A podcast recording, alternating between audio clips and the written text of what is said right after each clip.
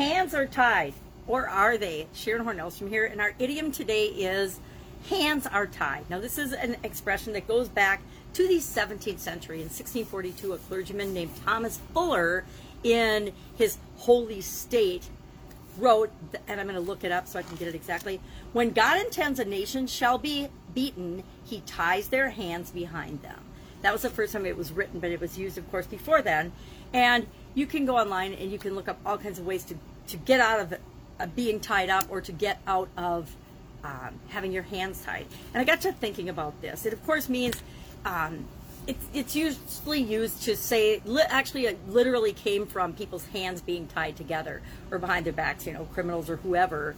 Um, and it became really popular in America in the 18th century, but it was around from the 17th century in Fuller's, you know, expression and writing of the Holy State. And we often use that expression as and I'm gonna I'm gonna make some enemies here when I say we use it as an excuse. We use it as an excuse in our lives. We use it as an excuse in our businesses, especially uh, when we say things. Or when, to me, I got to thinking about it this morning.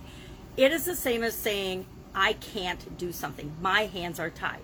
Now, in my businesses and in my organization, we have processes and systems and rules and regulations so that we make sure we're getting good results for people and we're getting our customers and delivering to them the things that we say we're going to deliver to them. But oftentimes in customer service, when something goes wrong, and things inevitably go wrong in every business, in every organization, in everything. If the world were perfect, things would always run around smoothly, but they never do. And often you'll get the, the canned response from customer service or from quality department, and that was my department in corporate America for a lot of years.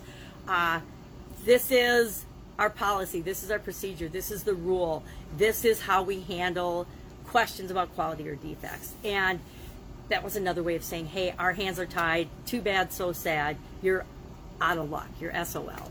And I was thinking about it today and it really started gnawing away at me that are our hands really tied or can we get out of it as easily as I got out of this little funny rope?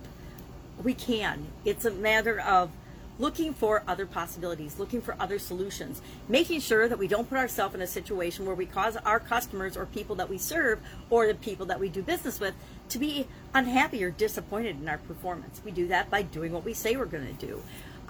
So I'm changing my tack and my thoughts about this particular idiom and expression, hands are tied, and really rethinking how I and anyone in my organization ever responds to somebody's complaint, including my family and friends and associates. If they have feedback or a concern or a complaint, I'm never, I'm not going to say never because I'm sure I will push back, but I'm going to ask questions to understand and really figure out what I can do about it. But what are the possibilities? Because there's always things we can do, even if the laws change, even if it's a pandemic, even if COVID 19 has shut our business down.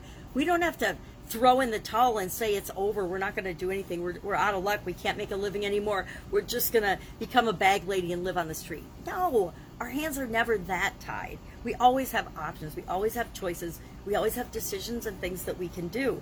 So, are your hands tied? Love to hear your thoughts on this one. Or are you using it as a way to be regimented, not be flexible, not solve problems, not incur some pain because usually we say no to something because we think it's going to cause well, might not be a priority for us, or because it's going to cause us some pain or expense.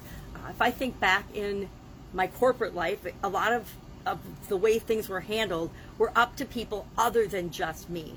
In my own business, when it was up to just me, we always found a way to find a, a solution that worked for the customer as well as worked for us. Uh, because we always wanted to improve our processes to make sure that the challenge that they had would never happen again. And I am proud to say that in 37 years of making handmade Italian food, we only ever had one customer that didn't like the flavor of our meat ravioli. So what did I do? I sent him a bunch of cheese, and he became one of our best customers because he just didn't like meat. I'm like, well, then why did you buy meat and cheese raviolis? And, you know, it doesn't make sense, but do you want to argue with somebody or do you just want to make them happy? So instead of making somebody disappointed in our company and, and maybe badmouth us or talk about us or say, oh, I don't like that company. They have made these meat ravioli and I don't like meat ravioli. We made a friend and a friend that became an actual advocate for our company and actually shared it with other people. So that's what we always strove for with the Italian food business.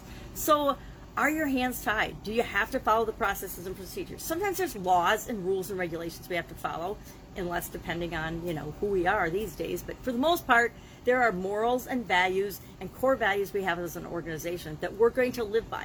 We're going to draw that line in the sand, and this is how we behave above the line all the time. Uh, and that's what we hold our people accountable to as well. Uh, but our hands, are they really literally tied? Or do we sometimes tie our own hands? This morning, I tied my own hands. I dropped my rope. I tied my own hands, right? I tied myself up in a knot to demonstrate that I tie myself up in a knot, but I can also get myself out of that. And I think that's true of a lot more situations than we think there are. Now, if we do something illegal or immoral and get caught, we're going to have to live with the consequences or deal with that and be responsible for the consequences of that. But but short of that, there is always a way to figure things out. There are so many possibilities in the world that we can't even imagine that we can use to grow and build and supersize our business. So share in the comments below your experience with feeling like your hands are tied. And I have felt sometimes in my business life that my hands were tied. USDA came into my manufacturing facility every single day and they oversaw, because that's what they do in, in meat and food industries, they oversee a lot of what you do. And sometimes you feel like you were banging your head against the wall trying to make things better, and they would be pushing against that because they were coming down and interpreting the rules as the USDA puts out the rules and guidelines. So sometimes even if you wanted to do something better than what the rules and the guidelines were asking for, they would push against it. Go figure. Uh, so how have you experienced the hands are tied feeling? And what are you doing about it? And what could you possibly do about it? Have an awesome day. I will, of course, be with you tomorrow with another interesting idiom. What does it mean? Where does it come from? And how might you use it in your business and your life right now? If I can help you in any way, if you've got an idiom that you would like to know the meaning of, hit me up in the comments below because I love you know, serving people better and, and sharing the, the history and possible applications and interpretations of things that are of interest to you. Have a great day, and I'll, of course, be with you tomorrow.